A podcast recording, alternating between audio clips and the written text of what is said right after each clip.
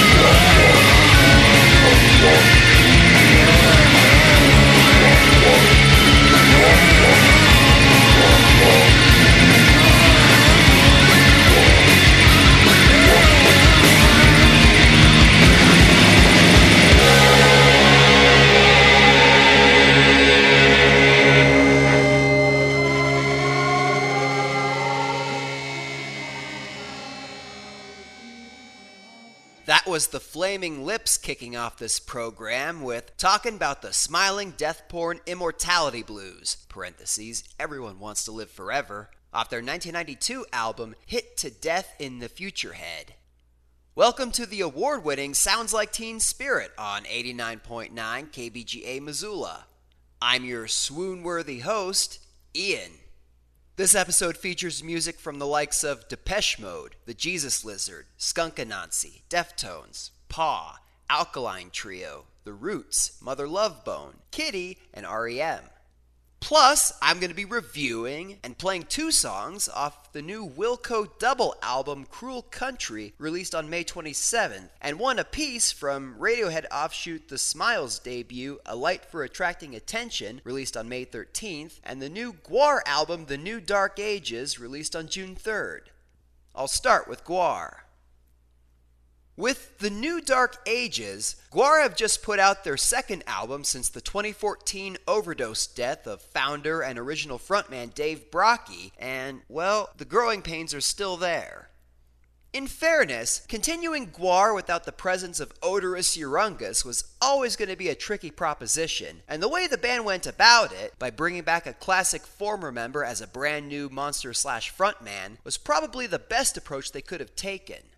Michael Bishop was the original portrayer of bassist Beefcake the Mighty, and he also occasionally sang lead vocals during that initial tenure with the band, which lasted from 1987 through 1993 and was followed by another from 98 through 99.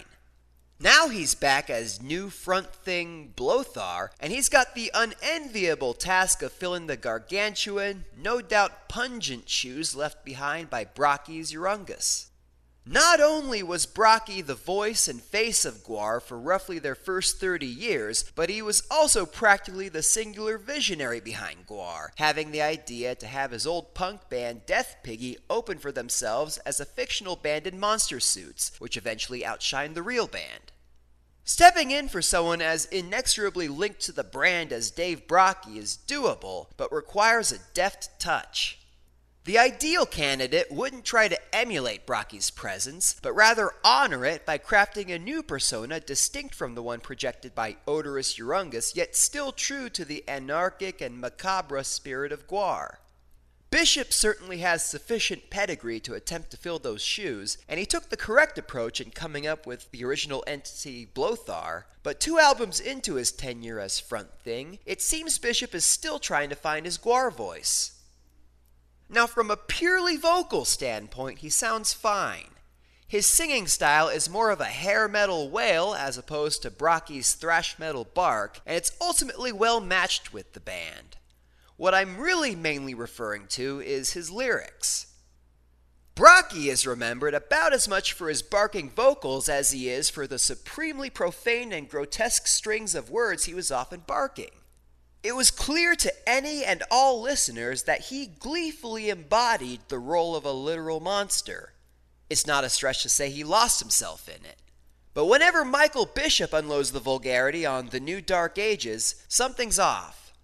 It seems almost as though he's doing it out of obligation to fan expectations of Gwar, to deliver the goods, so to speak, as opposed to it coming from a more natural and organic place within him. I feel like Bishop was trying on different hats throughout the album, as he ends up going to a number of different places lyrically. While a few songs are devoted to Gwar's signature stomach churning imagery, some of them go after real world politics.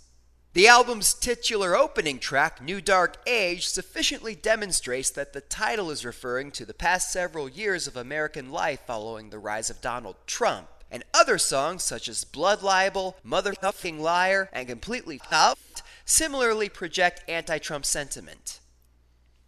For the record, folks, I'm all in favor of more bands, quote, getting political, because in this DJ's personal opinion, what's going on in America right now is not okay.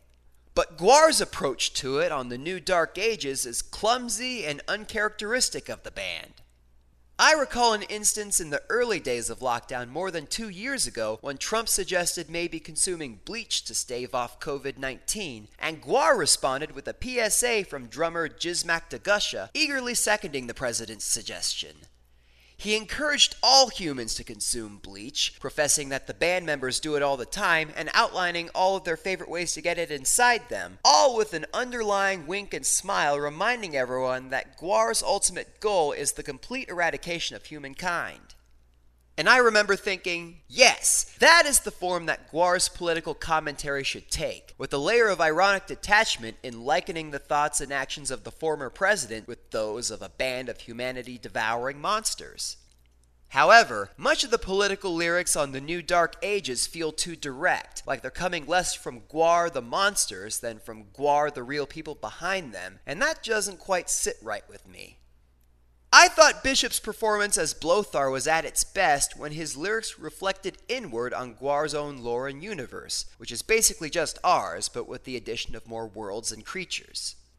I'm talking about songs like The Cutter, which is about a monster who don't hurt herself, she hurts you, motherfucker, and is portrayed in song by guest vocalist Lzzy Hale, as well as Ratcatcher, which tells of an alien exterminator who abducts people's children as collateral for his services. Musically speaking, Gwar is in fine shape on the New Dark Ages, with the band's style demonstrating about as much frenzied variance as the lyrical themes. There are thrashier numbers like Berserker Mode and The Cutter, brutal slow burners like Unto the Breach and Rise Again, and 80s hard rock and hair metal style bangers befitting of Bishop's voice like Ratcatcher and Completely Huffed. And then there's the Death Whistle Suite, which refers to the last three tracks on this sprawling 15 track album, joined together at the hip and varying wildly in length and composition. This three song suite shifts through phases that include ambient noise, sparse instrumentals, classic style raging, and electro tinged jam sessions that one would be far more likely to associate with Battles or Sound Tribe Sector 9 than Gwar if they happened to walk into a room where they were playing. Ultimately, the New Dark Ages is a hodgepodge of ideas, and at an hour and six minutes in length, it gets to be a bit unwieldy, but there's enough interesting stuff here for me to encourage Michael Bishop to keep working on his Gwar voice. Maybe he'll get it exactly right on the next go around. Alright, I felt this next song was one of Bishop's most successful attempts at finding said voice, and it also happens to be among the most musically interesting songs on the album. This one's called Venom of the Platypus. Enjoy!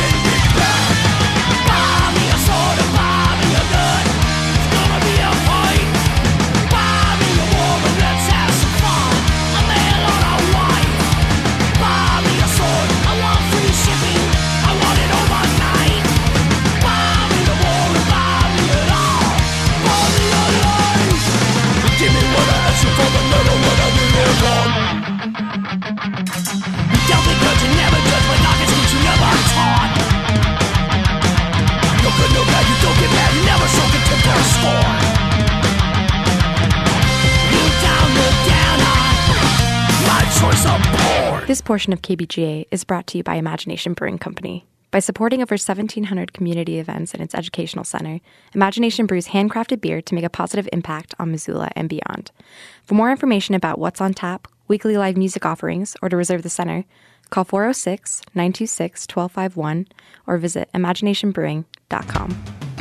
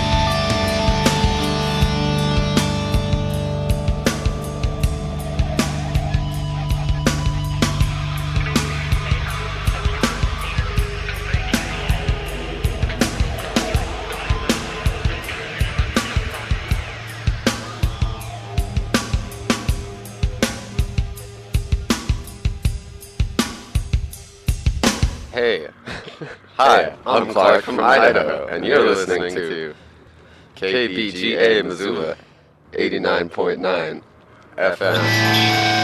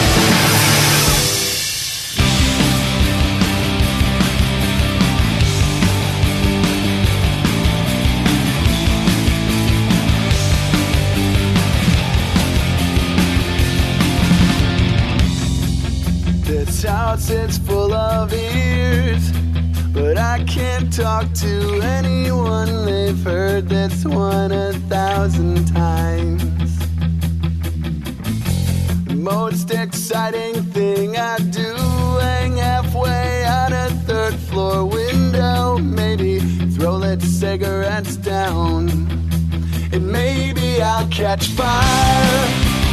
Something warm to hold me. Something pure to burn away the darkness.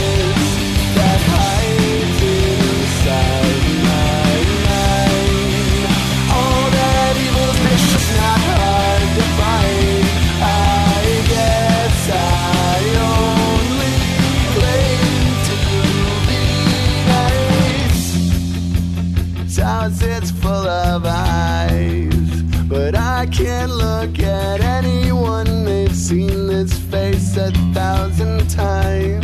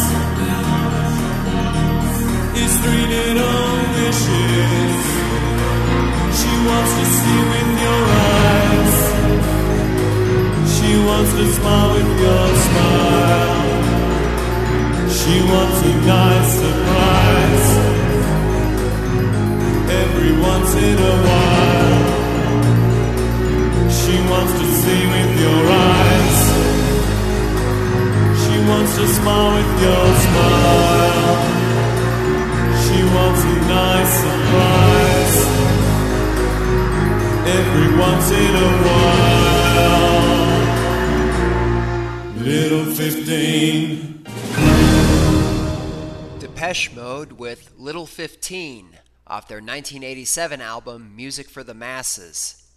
On this episode of Sounds Like Teen Spirit, we mourn the loss of Depeche Mode keyboardist Andy Fletcher, aka Fletch, who passed away in his England home on May 26th at the age of 60.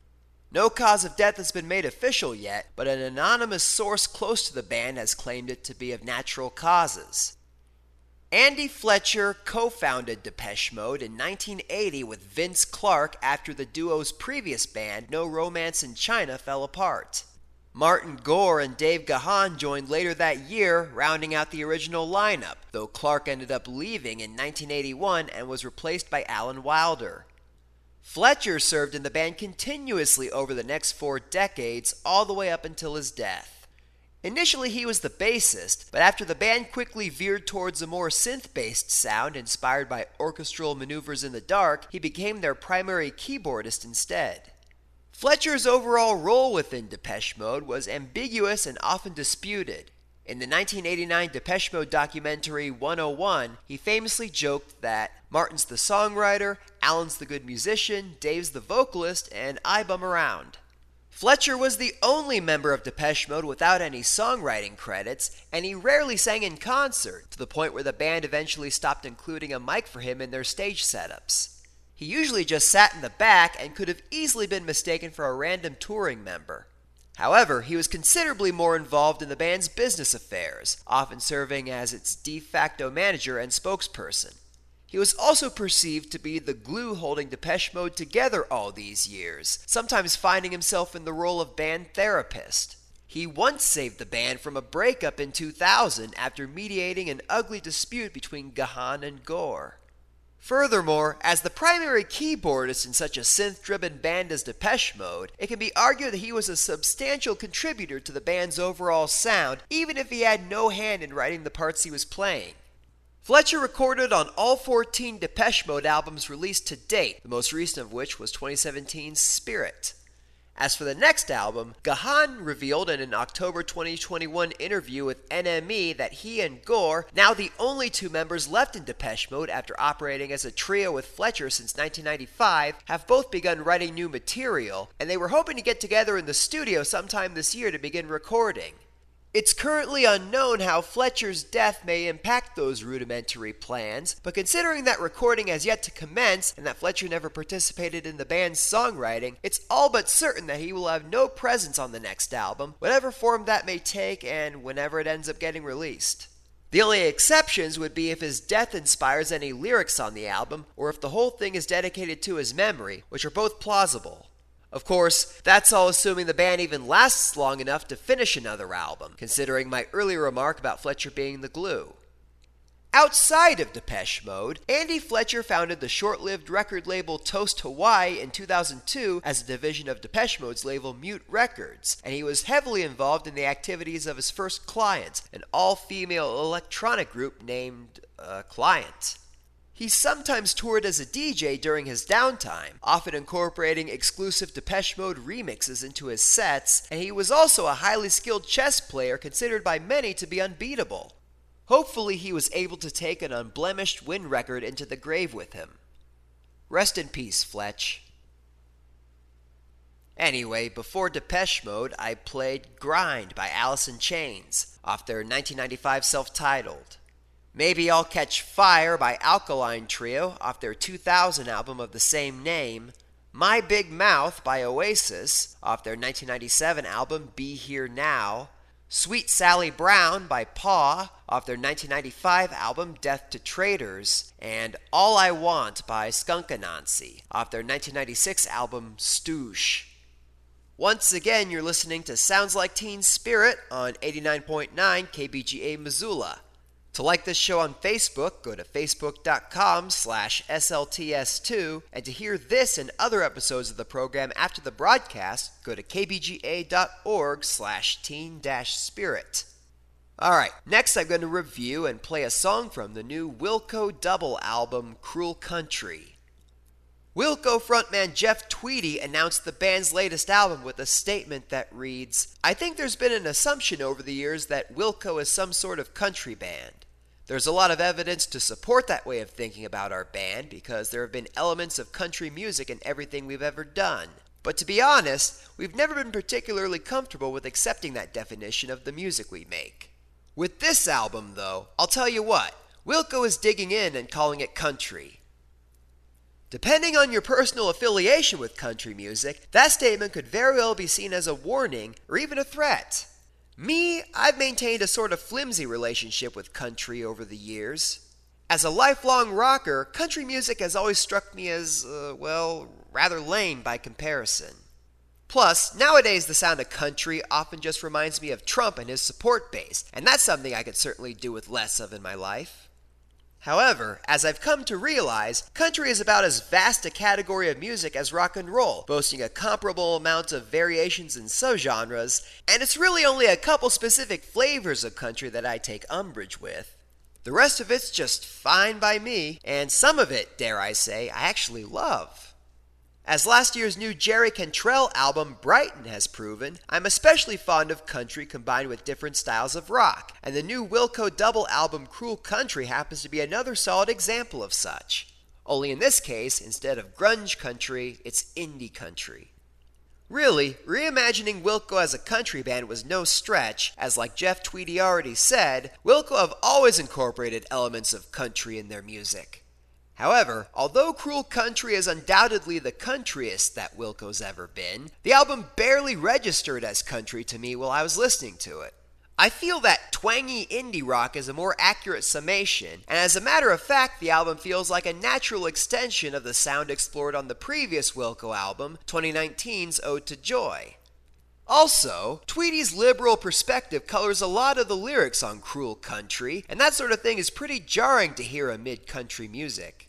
In the same statement I quoted from earlier, Tweedy muses that country has always been the ideal place to comment on what most troubles my mind, which for more than a little while now has been the country where I was born, these United States. And because it is the country that I love, and because it's country music that I love, I feel a responsibility to investigate their mirrored problematic natures. To that end, the line, I love my country, stupid and cruel, from Cruel Country's title track functions as a succinctly appropriate thesis for the entire album. How often do you hear country songs with lyrics like that? This album may be country of a certain persuasion, but it sure ain't the kind you'd expect to hear on, say, Kiss FM. And coming from Wilco, I don't think I'd have it any other way. For the record, folks, I consider there to be two main classifications of studio albums.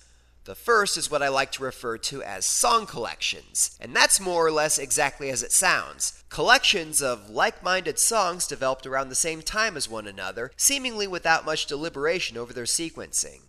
Typically, the songs on these albums work well individually, but when experienced together as a cover to cover listen, the laws of repetition and diminishing returns tend to work against them. The other main type of album is what I call cohesive bodies, and these are essentially the inverse of song collections. The tracks on these albums are more codependent, sagging into and playing off each other in such a way that they are definitively meant to be heard cover to cover, whereas alone they tend to pack less of a punch. A good example of this album type is the debut from Radiohead offshoot The Smile that I'm reviewing within the next hour, foreshadowing alert. The best albums, in my opinion, are the ones adept at playing both sides. Cruel Country, however, falls squarely into the former category. With 21 songs totaling roughly 77 minutes in length, it's definitely a marathon listen, and in that context, relatively few of those songs made much of an impression on me. However, after later experiencing each song as a standalone, I found a healthy majority of them to be worthwhile. Overall, I'd say Cruel Country has a higher batting average than 2019's Ode to Joy, which is doubly impressive when you consider it has far more opportunities at bat. I was ultimately pleasantly surprised by how much I enjoyed Wilco's country album, though I really don't think I needed two discs worth of it.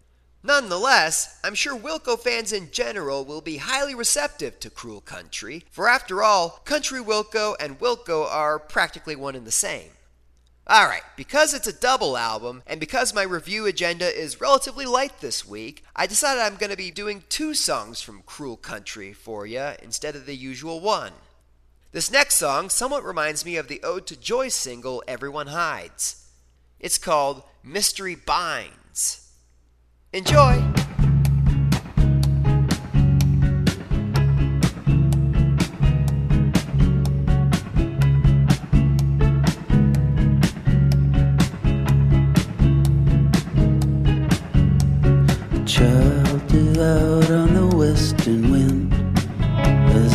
Were, I must have been.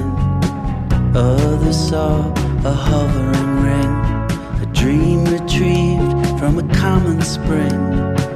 The very same source taking my sorrow at once. Awakened.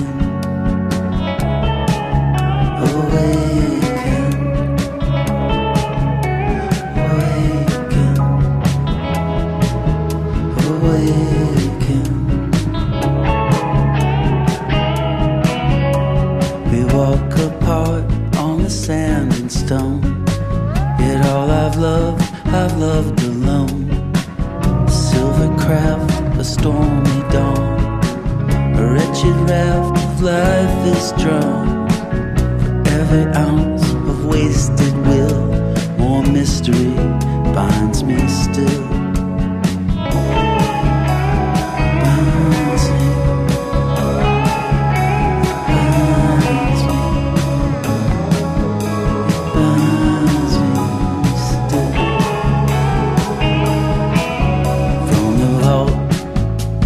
The mountain, all the coins from every fountain,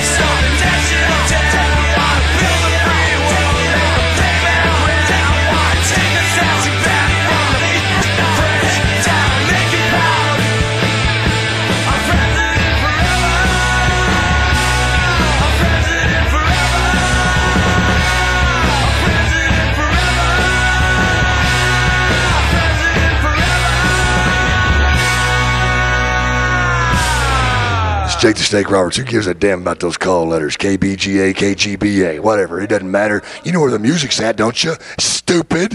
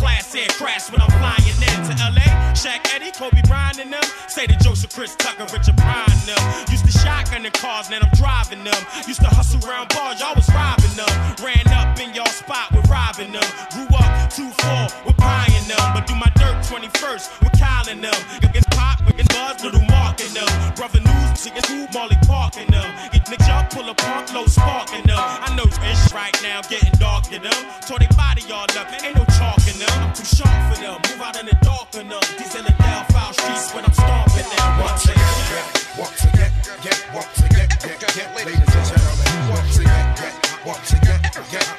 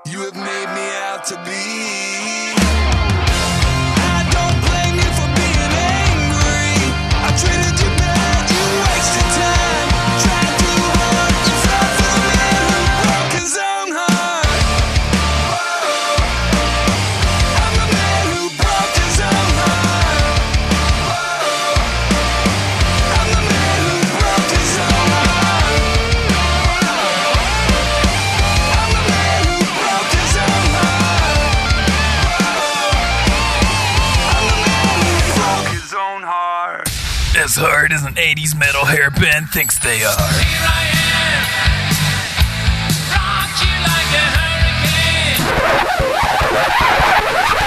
College radio is 89.9 FM, KBGA, Missoula.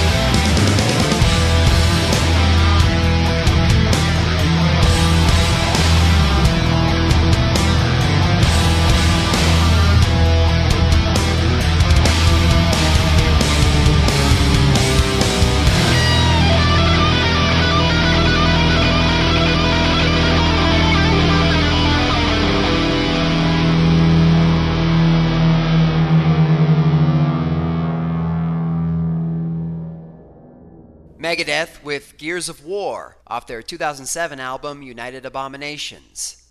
Megadeth recently announced a full time replacement for founding bassist David Ellefson in the wake of his 2021 firing over a sex scandal. A couple episodes ago, I reported that Testament bassist Steve DiGiorgio recorded over Ellefson's bass parts on the upcoming album The Sick, the Dying, and the Dead, and that former Megadeth bassist James Lomenzo had been filling in on tour, and ultimately Ellefson's replacement is one of those two. The latter. The band broke the news of Lomenzo's return with a statement in which frontman Dave Mustaine said, I am thrilled to welcome back James to the Megadeth family. James rejoined the fold as the touring bassist, and it's been a blast having him back. We thought, let's make it permanent. James Lomenzo previously served as Megadeth's bassist from the mid to late 2000s. He first joined in 2006 and played on two of the band's albums 2007's United Abominations and 2009's Endgame, the latter of which I personally consider to be among Megadeth's top three. He departed in early 2010, paving the way for Ellefson to return to his old post. So, yes, it appears he is now bookending Ellefson's second tenure in the band. For much of the decade plus since his initial exit from Megadeth, Lomenzo was in the solo band of CCR frontman John Fogerty, with whom he had to make special arrangements in order to temporarily go off and help his former band on the road. He got Fogerty's blessing, of course, but now that he's been invited to rejoin Megadeth full time, it's unclear whether he and Fogerty are still involved. In other Megadeth news, it looks like the release date for The Sick, the Dying, and the Dead has been bumped yet again. During Megadeth's set at the UK's 2022 Download Festival last weekend, Mustaine allegedly told the crowd that the album would now be coming in September after previously being given a release date of July 8th. Well, I suspected that date wasn't going to happen as mid June approached, and I noticed that we still had yet to receive the lead single, track listing, and album art. In other words, the stuff that makes an upcoming album feel real. Folks, I'm pretty sure I've reported on delays for this particular Megadeth album at least four times now. I guess now that the absurdly long awaited fifth Tool album finally came out in 2019, the new Megadeth album has essentially taken its place as musical vaporware. I've decided something's gotta give, so I'm just gonna stop talking about the sick, the dying, and the dead until after it finally becomes this finished, tangible thing that I can review, which I'm hoping won't be any later than September. Anyway, before Megadeth, I played The Man Who Broke His Own Heart by Everclear off their 2015 album Black is the New Black. Adrenaline by The Roots off their 1999 album Things Fall Apart. Driver 8 by REM off their 1985 album Fables of the Reconstruction. President Forever by Local H off their 2003 EP, the No Fun EP and Lifter by the Deftones off their 1995 album Adrenaline. You're still listening to Sounds Like Teen Spirit on 89.9 KBGA Missoula. To like this show on Facebook, go to facebook.com slash SLTS2, and to hear this and other episodes of the program after the broadcast, go to kbga.org slash teen-spirit. Alright, next I'm going to review and play a song from Radiohead offshoot The Smiles debut album, A Light for Attracting Attention. Being a Radiohead fan can at times be a trying experience. In the wake of their relatively productive earlier years, the band has sort of fallen by the wayside as its individual members are kept occupied by increasingly ambitious side ventures. Of course, you can't fault the Radiohead guys for being so in demand, and you know they've got to be absolutely relishing all the opportunities heading their way. But still, one sometimes wishes they just cock their heads to the left every so often and notice all the rabid fans in their peripheral clamoring for a follow up to their 2016 album, A Moon Shaped Pool. Seriously, guys, just the occasional word or two on its development, provided that's happening at all, would be a good start. However, it seems like the members involved in latest Radiohead offshoot The Smile have kept the band's justifiably impatient fandom in mind at least, because their 2022 debut, A Light for Attracting Attention, plays uncannily like the mythical 10th Radiohead album we're otherwise still probably a ways away from getting. In case you missed my initial overview of them in the last episode, The Smile is a brand new supergroup that pairs Radiohead frontman Thom Yorke and guitarist Jonny Greenwood with jazz drummer Tom Skinner of the band Sons of Kemet. Naturally, with the band's genetic makeup comprised two thirds of Radiohead members, who play nearly all non percussive instruments and presumably hog the lion's share of creative control as well, the Smiles sound almost exactly like Radiohead, even before you factor in Yorke's signature angelic warbling on top of it all. Not only that, but the sound of their debut album more or less feels like a logical progression from where Radiohead left off with A Moon Shaped Pool. However, simply classifying the music as more Radiohead would ultimately be selling it short, as there are some notable distinctions between The Smile and its mother band. One of those would be the Smile's incorporation of synth elements. Sure, Radiohead use synth all the time, but they generally apply it with a more subtle touch, such as for underscoring a song with warm tones of ambiance. While there's plenty of that to go around on the Smiles debut, that's not the synth I'm talking about. I'm talking about big 80s style synthesizers, the kind that are loud, melodic, and pronounced, yet at the same time moody and evocative. In other words, the kind you'd be far more likely to hear scoring an episode of Stranger Things than propping up a Radiohead album. This particular brand of synth can be heard throughout A Light for Attracting Attention and is especially prominent on tracks like Thin Thing and Waving a White Flag, which are both album standouts. The other notable distinction comes from the contributions of the Smiles lone Radiohead outsider Tom Skinner.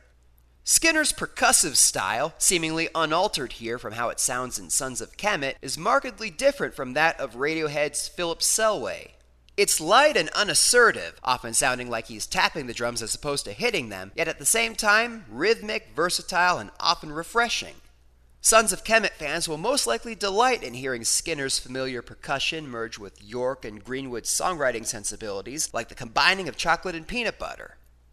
As a whole, A Light for Attracting Attention has a nice ebb and flow to it, largely trading off between spacey, ambient tracks and structured, melodic ones. It really does underline the importance of album composition as part of the creative process.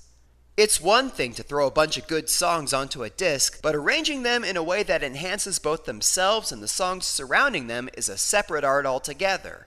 I think I enjoyed hearing all the pre release singles within the context of the album more so than I did as standalones ahead of time. In other words, this is indeed a classic example of the cohesive body album type I just outlined in my Wilco review. Ultimately, A Light for Attracting Attention is no more accessible than the last two Radiohead albums and likely won't court much favor from the band's detractors, and I'm not sure it does quite enough to justify The Smile as a unique and independent entity, but it functions as a solid successor to 2016's A Moon Shaped Pool and still has the capacity to surprise even the most obsessive scholars of one Thomas Yorke. Alright, next I'm going to play one of the album's most straightforward tracks. I'd describe this one as a mixture of The Cure and In Rainbows era Radiohead. The song, as I'm sure you'd have no trouble figuring out on your own, is called We Don't Know What Tomorrow Brings. Enjoy!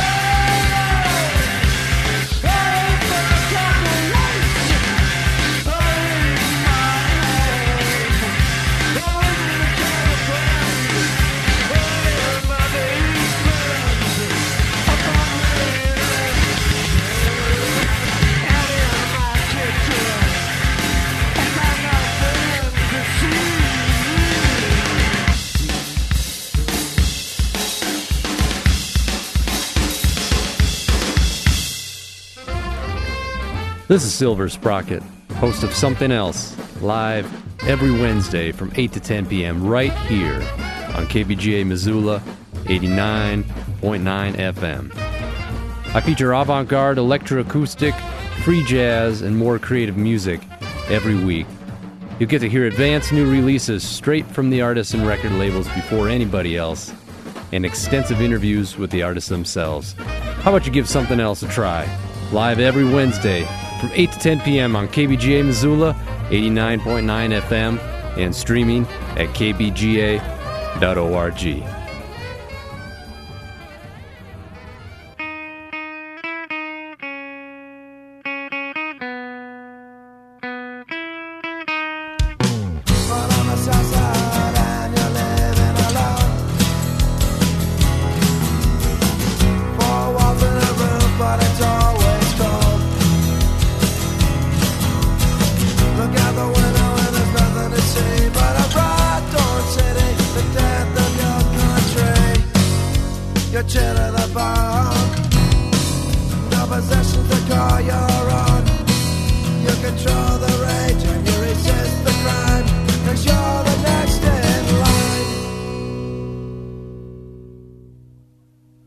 two, three, four. On south side and you're living alone.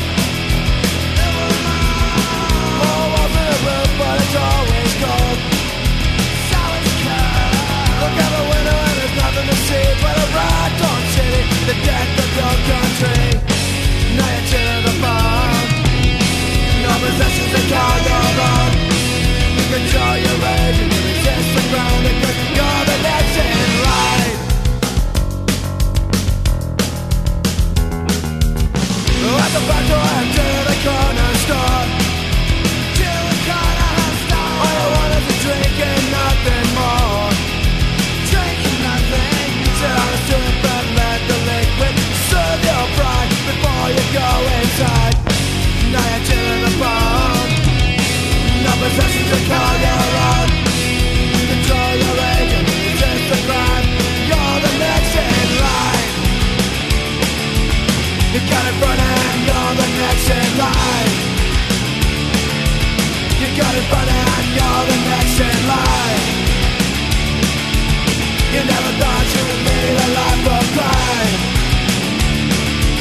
You got it running, you're the next in line.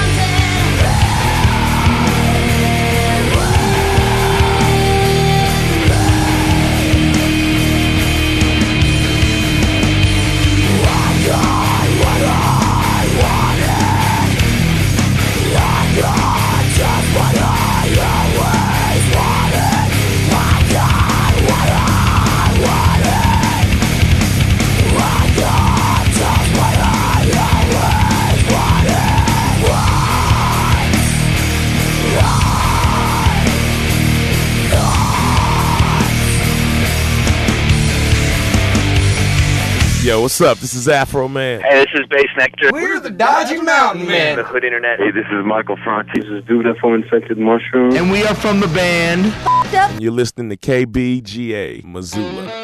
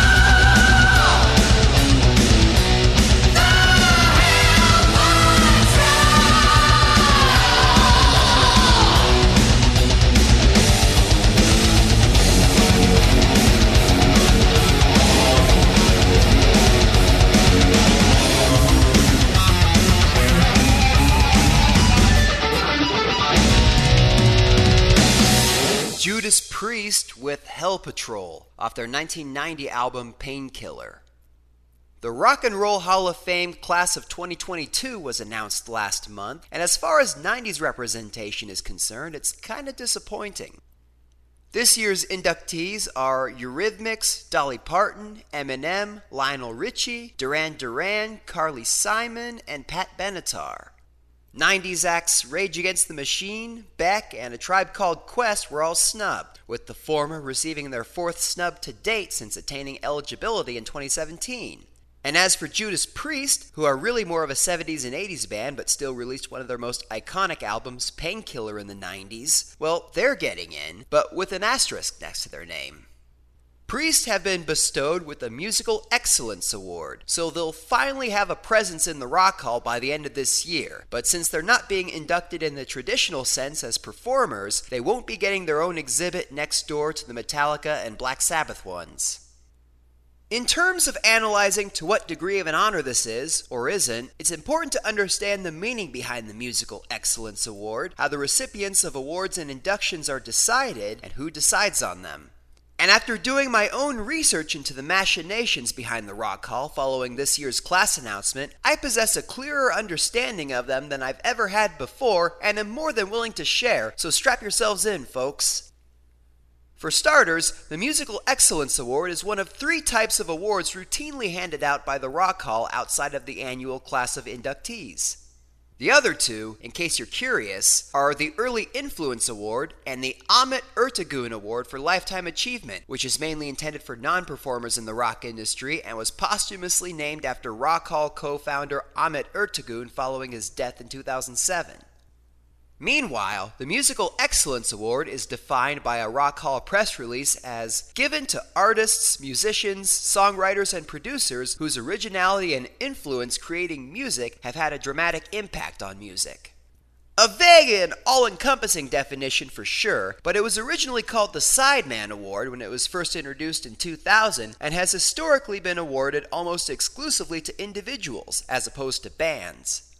Furthermore, Rock Hall Foundation Chief Joel Peresman once said of it this award gives us flexibility to dive into some things and recognize some people who might not ordinarily get recognized. So, on paper, giving Judas Priest an award originally designated for sidemen after having already nominated and rejected them multiple times as performers seems like a backhand and a convenient way for the Rock Hall to skirt around giving them a proper induction. But there's a bit more to it than that, and this is where the people who decide on the winners come in. There are actually two separate committees that determine who the Rock Hall honors a nominating committee and a voting committee, and much like how the Oscars are decided on by insiders of the film industry, Rock Hall honors are deliberated over by folks in the music biz. The nominating committee, naturally, comes up with the list of 20 or so class nominees each year for the voting committee to choose from. This committee tends to fluctuate in size, but typically has between 30 and 40 members, and a full list of membership for said committee is publicly available online. When perusing the list myself, I recognized very few names, but a couple of big ones stood out to me. Dave Grohl and Tom Morello have both been on the nominating committee for several years now, which might explain how Rage Against the Machine keeps appearing on the ballot. The voting committee, on the other hand, is comprised of roughly 500 members, and while there's no complete list of membership for that committee online, a partial list can still be found. Once again, there were a lot of names on that list I didn't recognize, but at the same time, at least as many that I did.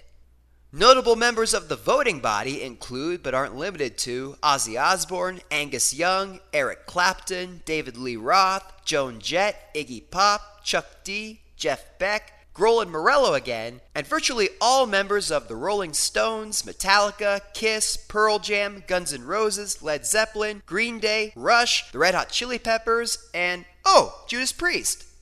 Which makes me wonder, with so many ambassadors of hard rock and heavy metal on the voting committee, how in the hell does Judas Priest, and for that matter metal at large, keep getting the shaft? At any rate, the voting committee is solely responsible for picking each year's class of inductees from the lists provided by the nominating committee. They do not determine the recipients of any of the other awards. Those are in fact decided on by the nominating committee, and they often use the Musical Excellence Award to pick up the slack in instances where the voting committee dropped the ball. For instance, Chic frontman Nile Rodgers received the award after Chic was rejected for the 11th time in 2017, and LL Cool J won it last year after failing to get in for the sixth time. From what I've gathered, the motivation behind Judas Priest's award was in the same vein. An unnamed member of the nominating committee allegedly told Brian Ives of Detroit's Beasley Media Group, who happens to be a voter, that although there are admittedly few metal fans on the nominating committee, all of its members recognize the significance of Judas Priest. With that context, Judas Priest receiving a Musical Excellence Award is less of a backhand than it is an apology and tacit admission from the nominating committee that the voting committee done fucked up.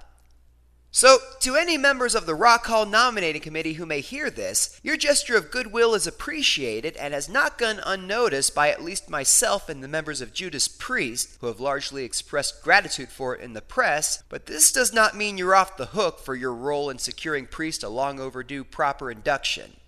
Please continue putting forth their name for consideration and give the voting body as many chances as it takes for them to finally get it right. Anyway, the Rock and Roll Hall of Fame's 2022 induction ceremony will be held on November 5th in Los Angeles and streamed on HBO Max. And Judas Priest will be on hand, with former guitarist KK Downing in tow, no less, to accept their award and perform. Before Priest, I played Change the World by The Offspring off their 1997 album Ixnay on the Hombre. Come Bite the Apple by Mother Love Bone off their 1990 album Apple. What I Always Wanted by Kittie off their 2001 album Oracle. The Next in Line by Swingin' Utters off their 1996 album A Juvenile Product of the Working Class. And Mouth Breather by The Jesus Lizard off their 1991 album Goat. And that about wraps up a paternal edition of Sounds Like Teen Spirit on 89.9 KBGA Missoula. I've been your host, Ian. I'm closing out this episode with a second song off the new Wilco double album, Cruel Country. This one was among the tracks that stood out to me the most during my initial spin of the album. It sounded almost familiar to me. I wonder if that's because I heard Wilco play the song during their August 2021 show at Kettle House Amphitheater. There's evidence the song had been written by that point anyway, so could be. This last song is simply titled Hints. Farewell, and happy Father's Day to all the rockin' dads out there, including my own, Mike.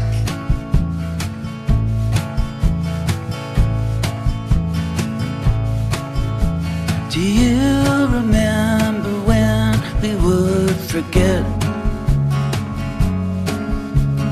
When we were, I guess, an empty continent. We stretched our necks to hear below the decks. But our fears were never real enough, so we would just project. There is no middle and the other side.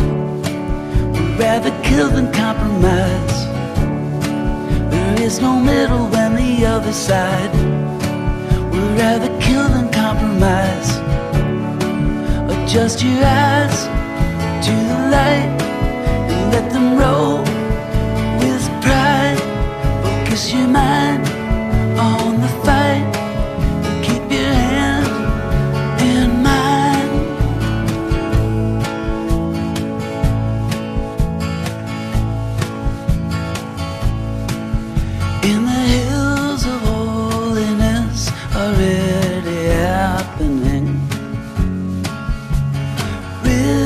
Rivers rounding ridges in our fingerprints. A love too big to see us overpowering. And ever since heaven sends sacraments with subtle hints, there is no middle on the other side. We'd rather kill than compromise. There is no middle and the other side. We'd rather kill than compromise. Adjust your eyes to the light and let them roll